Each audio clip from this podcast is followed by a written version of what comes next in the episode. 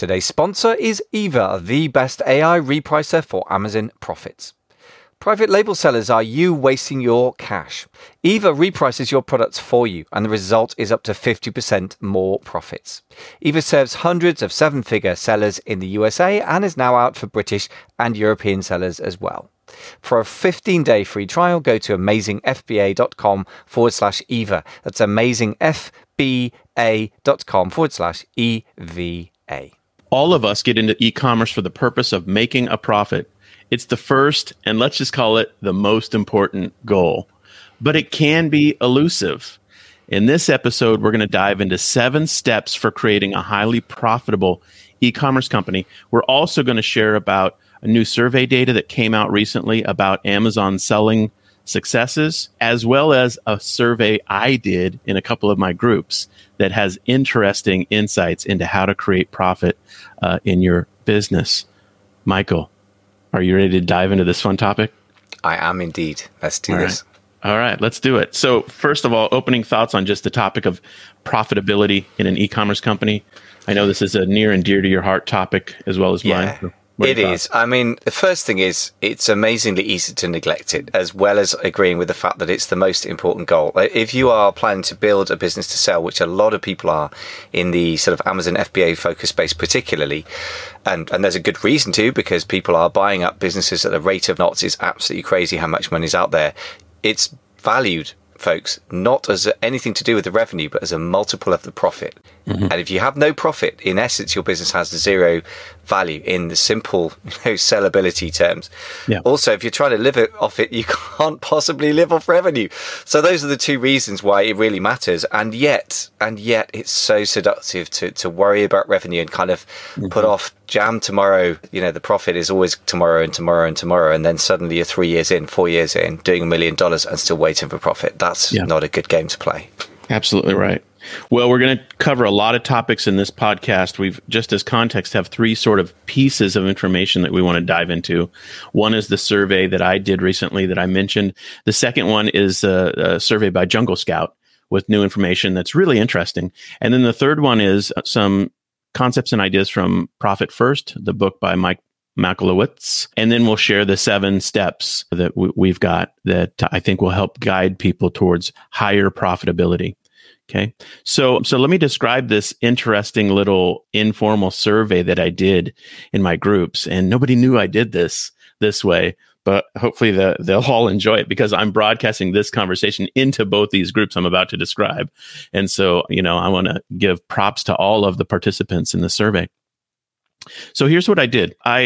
We've got 2 groups that Kyle and I work with and run. One is called our CEO small group. It's for our coaching clients, and they are very successful 6- and 7-figure sellers. Many of them are omni-channel, so they sell on Amazon as well as Shopify and Walmart or Etsy.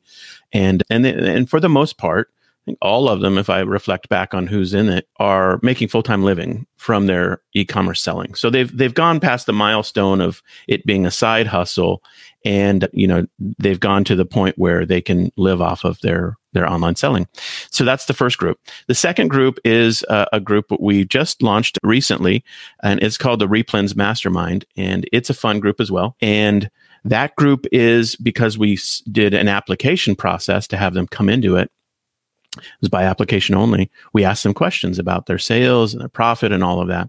And so, and their goals and everything like that. And so to summarize that group, most of them, not all, but most of them are successfully selling on Amazon in the, let's just call it $50,000 to $750,000 range, a year. So, so they're making sales on Amazon, but they're mostly doing it as a side hustle. And most of them, the number one thing we heard was their goal was to go full time and to make the transition from, having their online selling be a side hustle to being at their full time vocation.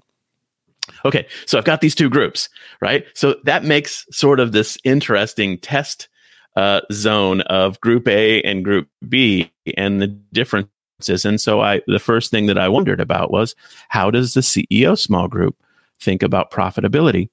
versus the Replens Mastermind, because they're in very different places in terms of profit. Okay, so I just did this little surveys in Facebook groups. You know, you can do those polls.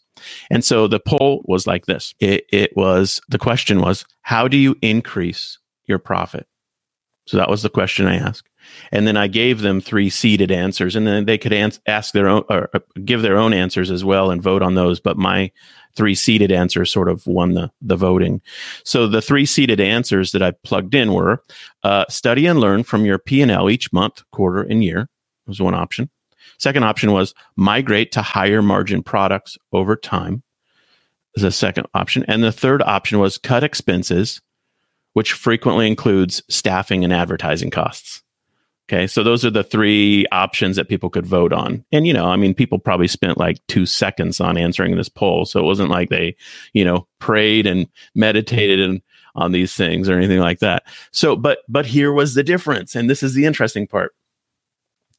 The CEO small group, that is, again, sellers that are full-time, their number one response was study and learn from your P&L each month, quarter, and year. But the Replens Mastermind group, which again was mostly side hustlers who want to go full-time, their number one answer by a huge landslide was migrate to higher margin products over time. Now, all of these are good options. I mean, like, you know, all three of those, you know, responses are appropriate. The question is, what's your top emphasis? What's top of mind for you? Which was the interesting bit for me.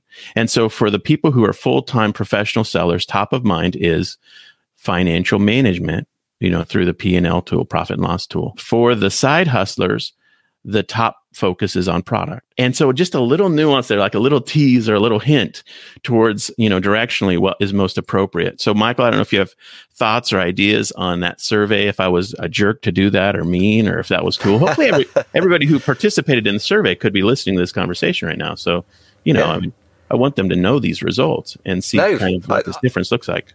I would certainly say no. It's a great thing to do a survey. I think it's marvelous to do that. And if you're going to be a coach of any description, whether it's in a group or in a one-to-one situation, you have to ask questions about where people, not only where people start from. This is kind of a meta question, because this wasn't really a question about their profitability. It's a question about their mindset around profitability, I would suggest, because really it's what do they think's important as a, you know, and what is actually important is actually quite hard to tease out. But it's, I think it's a very good question. I would say that's very, very interesting. And to your point, it's interesting that although I do see people that move business models, in other words, where they were trying to migrate to higher margin products over time, I would say that can tie in with your business model, because if you're reselling things normally, although not always, over time, you'll have tighter gross margins than you would with a private label product. Yeah. With the caveat that it works, by the way. Right. The characteristics of profitability are different, shall we say. With reselling, you're more likely to make a profit, but it's likely to be more smaller, so it's more predictable. With private label products, it's either going to make a loss or be pretty meh, pretty boring, right. Not much profit, or it will work properly. But so to your point, I could have asked another question, which was, say it in a response, which was migrate to a better business model. Yeah, well, yeah, better is an interesting word. I mean, different. I would say they have different characteristics. I wouldn't necessarily say private label is a better business model than reselling. And there are different types of reselling. More stable is a wholesale type relationship where you're reselling the same products again and again. Somewhat like the next logical stage, I suppose, probably from Replens. I'm not a Replens expert, so I'm sort of, literally the big picture model there. Yeah. But what I would say is, for those who are already full-time, often the people that are transitioning over are pretty full-time. Well, there's one guy, who's part-time in the mastermind, but doing about $2 million a year in revenue, which is kind of amazing. But he's also transitioning. Wow. Yeah. So the first thing is they're not trying to do that at the early stages. And the second thing I would say is migrating to higher margin products over time. For those who are established with private label type products, which is most of the people I work with, of course, then they don't actually add higher margin products. They just add more products, but they make very, very sure that the margins are, of the right amount. So they're not going for low margin products, but you can't really go from 30-40% margin to 70%. That's probably just not going to happen, because if you do, your competition will see it and reduce the price. So there's a self-correcting mechanism there. So I think there is a certain degree to which you can only go so far with that idea. And then after that, you're right. You just have to make sure that you run it for profit. And that's the missing piece. Run it for profit. I love that phrase. Yeah. Mm-hmm. Okay. So that's the first bit of sort of interesting content for this conversation. The second bit is this new survey that came out from Jungle Scout. And I don't know if you've seen it or not. We'll have it in the show notes. It's very interesting. It came out in January, so it's new information. And it basically asked the question, how much money Amazon sellers make? And so we can everybody should go through this, but let me just point out three or four of the kind of bullet point takeaways from it. It's very interesting. Average monthly sales in the largest cohort of Amazon third-party sellers, let's put it this way, the largest cohort sold between $1,000 and $5,000 per month. And that was 20% of all third-party sellers that responded to the survey. So 20% of the sellers, which is, again, the largest cohort, sell between $1,000 and $5,000 per month, just in top-line sales. So that kind of gives you your bearings around, a chunk of people will sell below that, and then chunks of people sell above that. But that's the biggest cohort. Then second fact is only 43% of third-party sellers have ever made over $100,000 in sales. So, you're getting into the more rarefied air as you start to go over, $100,000 in sales. And then 24% of them have sold between $100,000 and $1 million in sales. So that just kind of gives you sort of the bearings in terms of top line sales number. And then there's information in this set of survey responses about profitability. The one that stands out to me that I'll just kind of camp on is 42% of the Amazon third-party sellers have made less than $25,000 in profit. So 42% have made less than $25,000 in profit, which of course is not enough to live on. I mean, that's not enough to, depending on how long they've sold on average, but it's just not, there's just not a lot of profit there. And so, my summary of this information, Michael, I'd be interested in your summary of it because you're much, much closer to Amazon sellers than I am in general. My summary is that it's becoming a very low barrier to entry situation, but profit is much more elusive. So sales are not hard to obtain. Profit is hard to obtain. Yeah, I would say as a summary of Amazon as a platform for third-party sellers, that's a very good summary if you want to put it in a nutshell, which is, what can I say? I guess we need to just remember the simple public statements that Jeff Bezos has made for decades, and I'm sure that whoever's making them on his behalf in the future will say similar things, which is customers, he said something like, I cannot imagine a time when customers will not want these three things. Greater selection, lower prices, faster delivery. Greater selection creates more competition, which pushes price down.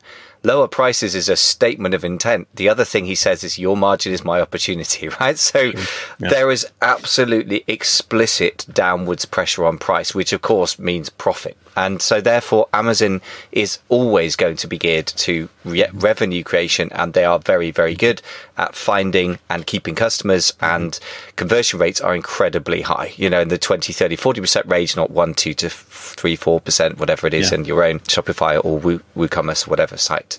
So to that point, the biggest fear of all Shopify or direct-to-consumers site owners is, I guess, crickets, i.e. nobody visits, nothing happens. Yeah. And the biggest fear of Amazon sellers is the same, but that is completely misguided because the thing you should be worried about isn't sales, it's profit. So it is a platform that seduces you and gets you excited about sales and unit sales and revenue and just basically activity. And that is a great sign of some kind of life in an early-stage direct-to-consumer site and pretty meaningless in the Amazon space. So it is absolutely a disease that can overcome anybody to forget to take profit from Amazon. So that's why I think it's a really important topic for established business owners, not just people who are new. Really, but it's understandable as to why new folks will focus on top line sales because it is necessary for the e-commerce business. It is necessary to have large sales or sales. It's growing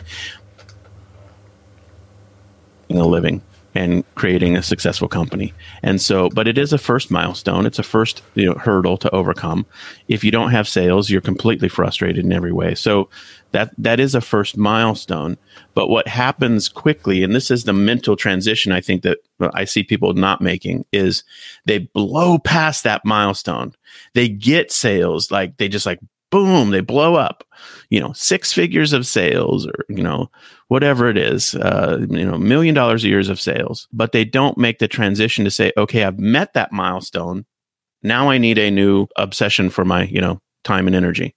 Because if sales is your going in obsession, if you get into the grind and you're thinking about your business all the time, it can be easy for you to not step back and say, wait.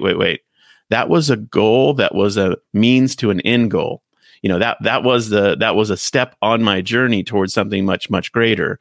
Now I need to reorient myself to say that is not where I'm focused now. It cannot just be at, you know, double my sales. That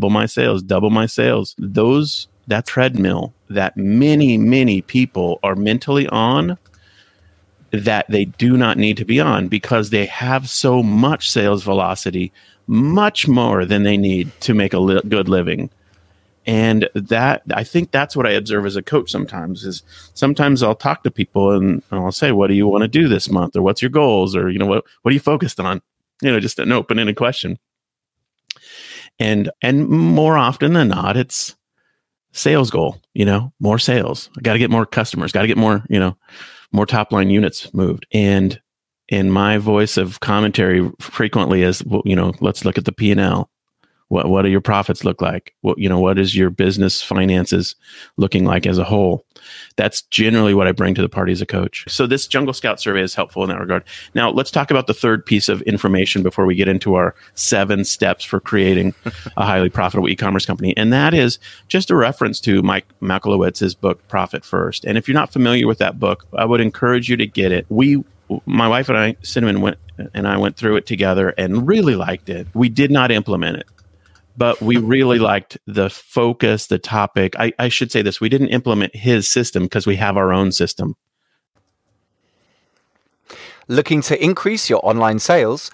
Join Ecom Events at one of their 4 events throughout the USA. Miami in January, San Diego in March, Minneapolis in July, and New York City in October. The conference offers learning, tips, and tools needed to increase your sales, networking, food and refreshments, prize drawing, and lots of fun for all seller levels. Head on over to www.e-comevents.com and register today with promo code AMAZINGFBA to save $50 off your ticket cost. I guess that's a key point. But his whole formula is like the idea of the book, Profit First, is basically this. This is his core thesis in a nutshell. He basically describes himself as a successful entrepreneur that wasn't good at money management and frequently scaled businesses that were not profitable. And he would, you know, have this crisis of, you know, no cash, or, you know, kind of always be paycheck to paycheck, never paying himself, even though he was scaling these businesses. And so he came to this revelation that profit was obviously the most important thing. And so his formula he describes is, we're all familiar with, the formula for business is sales minus expenses equals profit. And his commentary is that formula does not result in a good outcome. So he switches around and he says, sales minus profit equals expenses. And the concept that he uses is just pay yourself first, have a system by which you extract the profit component of your sales quickly, efficiently, and have an allocation percentage that you focus on. And he does that through a whole set of literal checking accounts that he wants you to set up, like, you know, 5 core checking accounts. And that's where it kind of fell off, the wheels fell off for Cinnamon and I, because we didn't feel like we needed to do that. But that's his core system, is, you know, this idea that, you know, profit is central and needs to be addressed early. And I know, Michael, like a phrase that you like to use is like, we've already used it, but you always talk about from the beginning, build it for profit. Start with profit from the beginning, and you use Profit First for your business. So I'd love your thoughts and ideas on it. Yeah, I think, first of all, it's a very good book to read. I was recommended it by a reseller, Amazon reseller, and coach for resellers called Robin Johnson from, she changed the name of the business. I can't remember what it's called. Best from the Nest is not. That's the one. Yes. Yeah. Best from the Nest, which are kind of slightly mysterious name, but yeah, lovely lady, very, very feet on the ground. She'd actually been, I think she'd been some kind of pastor or something, you know, some sort of religious as her job. And basically was pretty broke and got into Amazon selling and did it really well. But but she's very focused on that. And I think, is the system over-engineered? I think it depends on how you do it. And I'm interested in how you suggest measuring this stuff, because I think the concept is by far the most important thing, like a lot of business books. And I'm not saying that it's not a good book, but I've got a copy here myself and it sits near my desk, which means I value it, because I literally, physical proximity books to my desk indicates it's one of my go-to books. Yep. So I think the concept's really important. I think having a lot of checking accounts depends on how you run things. I've naturally tended to do that over years. So for me, having the different accounts has been a natural way to run things for the coaching business. So just to run over it, just from memory, it's the income account. You've got your personal profit, you've got OPEX or operating expenses, which includes everything, not just overhead. Then there's tax, and then there's profit to be retained in the business, basically. So I think those are, they're kind of goals made concrete in business accounts. If that's messy and it doesn't work for how you run your accounting, then I totally get that. That might be a messy way of doing it. I mean, for me personally, I'm pretty bad at running conventional accounts, which I know is bad, by the way. I'm not suggesting anyone follows that example. But if that's you, then as a starting point, it's not a bad idea to use them, I think. Sure. Okay.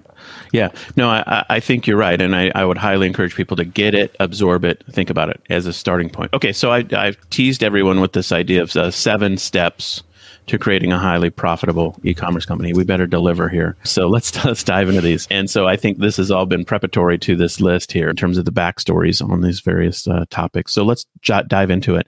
So the first thing I would highly encourage people to do, as you might guess, is create a high quality profit and loss tool or statement that you review monthly, quarterly, and annually. Now, if you're not comfortable building that yourself, you QuickBooks Online is a tool that many people use. You can use Xero, you can use other online tools. You can have a CPA do this for you. Although I will say I have seen clients who are hampered by having a CPA or other person be the intermediary to their data. And I think that most e-commerce operators that are maximally efficient know how to look at the P&L themselves in QuickBooks Online, can fiddle with it, look at reports, run the numbers. Now, maybe they have somebody clean up their books and tune it for them.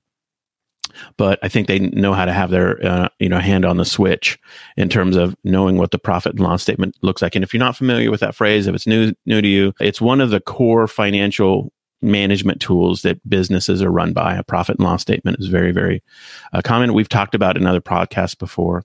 So that's the first thing. And having it done well so that it's categorized efficiently on both the income and expense side, so you have real visibility into your numbers, is the key thing.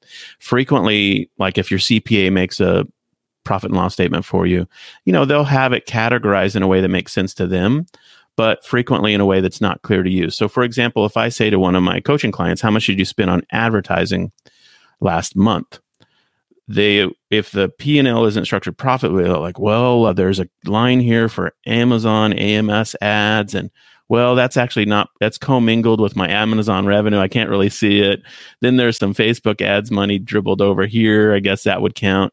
And it's just kind of disparate line items in your P&L. And so you want to have it categorized by real clear things. How much do you pay for W-2 employees? How much do you pay for 1099 contractors? How much do you pay for VAs that are off even 1099 contractors, but they're like out of country, so you still pay them? How much do you pay for advertising? And then those things unlock, in a good P&L, so you can have a little bit more granularity to it. So anyway, so that's the first step. And the monthly review of that, quarterly review of that, and annual review of that over time will put your mind right, I guess you could say. It is a mental, it is almost not about numbers. It's not about operating details. It is about your priority and your focus. And I think that first step is critical, to say to yourself at the end of every work month, did we make a profit? What exactly was it? What contributed to the lack of profit or the success, and how does it stack against the expenses in my business and what's left for me and my family at the end of the month? That mindset, I think, is the number one thing that every successful e-commerce operator will develop or needs to develop if they're going to be successful. Agreed. Yeah, there's lots of good points you made there. First of all, having a CPA as an intermediary I think really they need to be your kind of native guide, but you're the one actually hacking through the undergrowth. I think that you need to have them there to explain to you. I think the critical thing with the CPAs is to be very, very clear what is you're trying to achieve with them. First of all, if you're getting them to do your annual taxes, whether corporate taxes or if you're working as a sole trader or, you know, an individual trader, as you call it in the States, that's one job. But that's a very, very different job from what we're discussing, I guess, which is management accounting. And I think that's often hugely neglected because, you know, it feels like a technical specialist area that we want to keep at arm's length, as opposed to understanding that it's a little bit like if you drive a car and you just use it for commuting, then if it goes wrong, you take it to the mechanics and they sort it out for you. And you don't want to know and you don't want to get your hands dirty. But if you are a professional race driver, you need to understand the machine. And when you go to the mechanics, you need to stand there tinkering alongside them and really get your hands dirty. And I couldn't agree more with that. I think if you're hands off with your finances, then your business is going to tank eventually because it's too critical. Yeah, totally. So that's really important. So the second thing you said about this, the categorization piece, like your accountant doesn't understand your business like you do. So if you let them do standard categorizations, they're so general, they can apply to lots of different businesses, which for tax accounting probably is necessary. Yeah. But for understanding is almost useless. So I absolutely agree with that. You have to sit down with them and explain your business to them. Otherwise, why would they understand it? You know, it's just critical. And I would say that the refinement of your P&L over time is how this works. First, you take a whack at it, and you look at it, and you ask yourself questions. What about this? What about that? And you don't have clarity. And then you realize there's higher and better functions for organization of the P&L. And so it will take you 6 months or a year of looking at it every month before you've got it 100% dialed in. So you can ask and answer questions super efficiently about your numbers. And so it is a process, you know, it's a process to get refined. And so I would just encourage everyone to start that practice. Set aside an hour or two, like let's call it the 5th or 6th of the month, to review your prior month's numbers. And if you can't have it totally cooked by the 5th or the 6th of the month, then there's a difference in your business. You know, you've got an intermediary, or it's just too slow, or something like that. So that's it, you know, that's the goal. Okay, so the second step in creating a highly profitable e-commerce company is to, I know it sounds stupid to say, but it's like the obvious thing, set clear profit goals and work to achieve them. You know, the proxy for profit goals that many new people say is, I want to be a 7-figure seller. That's like their proxy in their mind for success. But actually, Michael, you and I have worked with many 7-figure e-commerce sellers, and we can tell you that is not a proxy for success. The proxy for success, like you just got to break it down. Like, well, what's the goal behind that goal? The goal behind that goal is a profit, lifestyle, outcome of, you know, personal reward and, you know, whatever in your mind you have on that list, you know, going on the big vacations or buying the big house or the big car or doing the big charitable thing, all of that. Those are the goals behind the goals. And that's super important. So I would just say you need to set a monthly profit target. And then that needs to roll to the quarterly profit target and an annual profit target. And many e-commerce businesses are seasonal. So, you know, you'll have a super amazing whatever November, but like a horrible June. So, you know, you do need to do it over the course of a whole year. But having those clear goals is, you know, incredibly important. And as they say, you know, if you don't have any goal, then you can shoot anywhere you want. You'll never, you will not be hitting a goal if you don't have a goal. And so that's, you know, it's just an incredibly important component to this whole idea. And the question is, what's the goal? Many early e-commerce sellers, a simple goal could just be to double their profit. You know what your profit number is if you've done a P&L, and the first goal could be double your profit, and do that as quickly as you can over and over, you know, until you get to a life-changing number, to a go full-time number type thing, you know. What are your thoughts on that one, Michael? Lots of thoughts. I mean, first of all, you're right that the idea of being a 7-figure seller means nothing. It's seven figures of revenue means turnover is the word we use in British English. And I guess that, I was about to say English isn't a thing, but you know what I mean? Yeah, it just means money's going through your accounts. It doesn't mean you get to keep any of it And actually, you might be paying Amazon or your customers for the privilege of selling on Amazon often if you do the numbers. And that's horrible, but it's true. So I can say for a fact that I know 2 or 3 seven-figure sellers who make the profits that make me cry on their behalf. And I kind of gently, and I'm getting a bit more direct these days for their sake. It doesn't change my life, but just begging them to make sure they're profitable now. Then they keep putting it off, and you can put it off when you're a seven-figure seller. You can put it off forever. The idea that profit will appear one day when you hit a certain business size is kind of seductive, but it's really dangerous. And I just think you have to guard against that. And if a profit and loss tells you that your private label business model won't be profitable because of the size of business you're running, then don't run private label yet. It's too early. I think you have to. You have to be super clear that the only thing that matters is profit, and just be brutal about that. And because it's tough on the ego, it's horrible when you sit down with your accountant or a coach and you realize, dig into the numbers really hard, and you realize, oh my goodness, I've done $500,000 last year, and I made about 20,000 in profit, and a business I reviewed with somebody just the other day. Yeah.